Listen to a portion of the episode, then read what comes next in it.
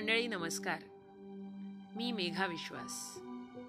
विक्रांत नलावडे लिखित एक शून्य या नवीन कथेचा हा भाग चौथा.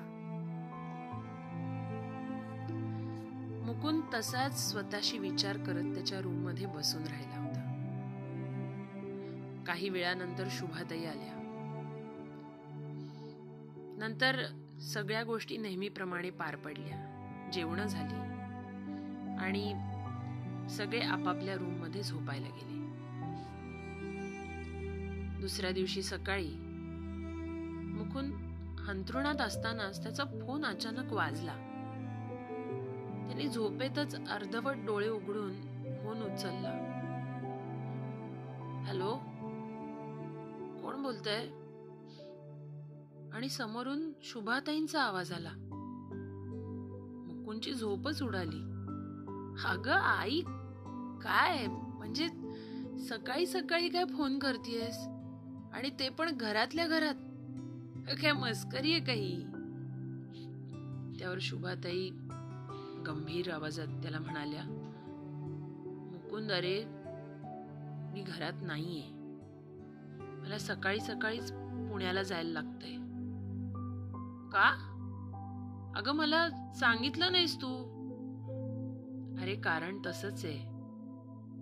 माझी जवळची मैत्रीण आहे ना पुण्याची दीपाली.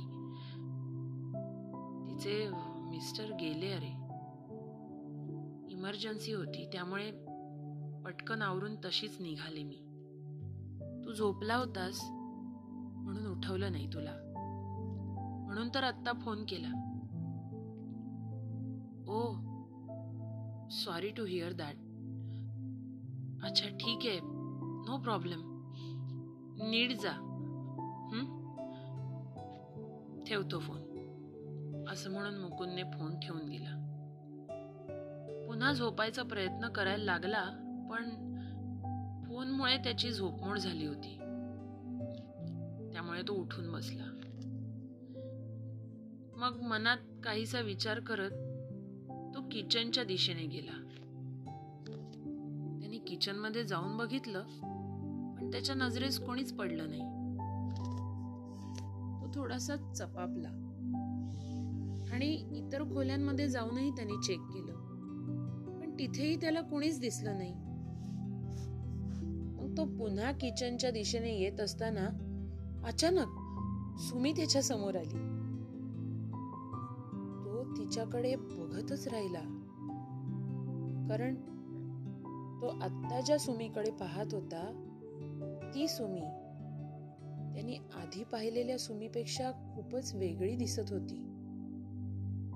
ती नुकतीच बाथरूम मधून आंघोळ करून बाहेर आली होती. खूप आकर्षक दिसत होती. न राहून मुकून तिच्याकडे बघतच राहिला. ते ओले चिंब केस आकर्षक मोहक चेहरा ना. सुमीसाठी हे सगळं काहीतरी फारच नवीन असल्याने ती स्वतःला सावरत पटकन किचनमध्ये निघून गेली. हे सगळं दोघांसाठीही खूप नवीन होतं पण खूप आकर्षकही होत. दोघांनाही मानसिक दडपण आल्याचं जाणवायला लागलं. मुकुंद त्याच्या रूममध्ये निघून गेला.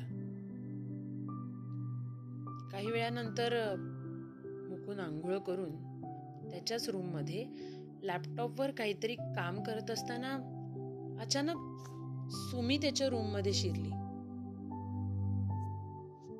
तिच्या हातात नाश्ता होता. तिने तो मुकुंदला दिला. मुकुंद पुन्हा तिच्याकडे बघत स्वतःला सावरत तिला थँक्यू म्हणाला. सुमीनेही मान हलवली आणि ती तिथून निघून गेली. मुकुंद त्या दिशेने बघत राहिला. आणि पुन्हा एकदा स्वतःच्याच विचारात गढून गेला. तो थोडासा बदलल्यासारखा वागू लागला होता. पुन्हा नाश्त्याची प्लेट ठेवायचं निमित्त करून तो किचनमध्ये गेला. प्लेट ठेवली आणि तिथेच उभा राहिला. सुमीने शेवटी हिम्मत करून विचारलं तुम्हाला काही हवंय का? आ? नाही. नकोय. मला काही नकोय. मी मी बाहेर बसतो हॉलमध्ये. मुकुंद ओशाळला आणि तिथून निघून हॉलमध्ये येऊन बसला. तो तिथे बसलेला असतानाच पुन्हा एकदा शुभाताईंचा फोन आला. मुकुंद अरे मी पोचलीये. तू नाश्ता केलायस का? काय करतोयस तू? मी विचारायलाच फोन केला. आणि हो मला तुला काहीतरी सांगायचंय. हा बोल ना आई काय झालं? सगळं ठीक आहे ना तिथे? हो सगळं ठीक आहे पण मला तुला हे सांगायचंय की मला आता निदान दोन दिवस तरी पुण्याहून नाही तुम्हीशी बोलली आत्ताच. तू जेवणाची काळजी वगैरे करू नकोस ती करेल सगळं. आई अगं दोन दिवस काय बर ठीक आहे. हरकत नाही. असं म्हणून मुकुंद थोडासा वैतागूनच फोन ठेवून पुन्हा विचार करत बसला. आणि तेवढ्यात किचनमध्ये भांड पडल्याचा आवाज आला. आणि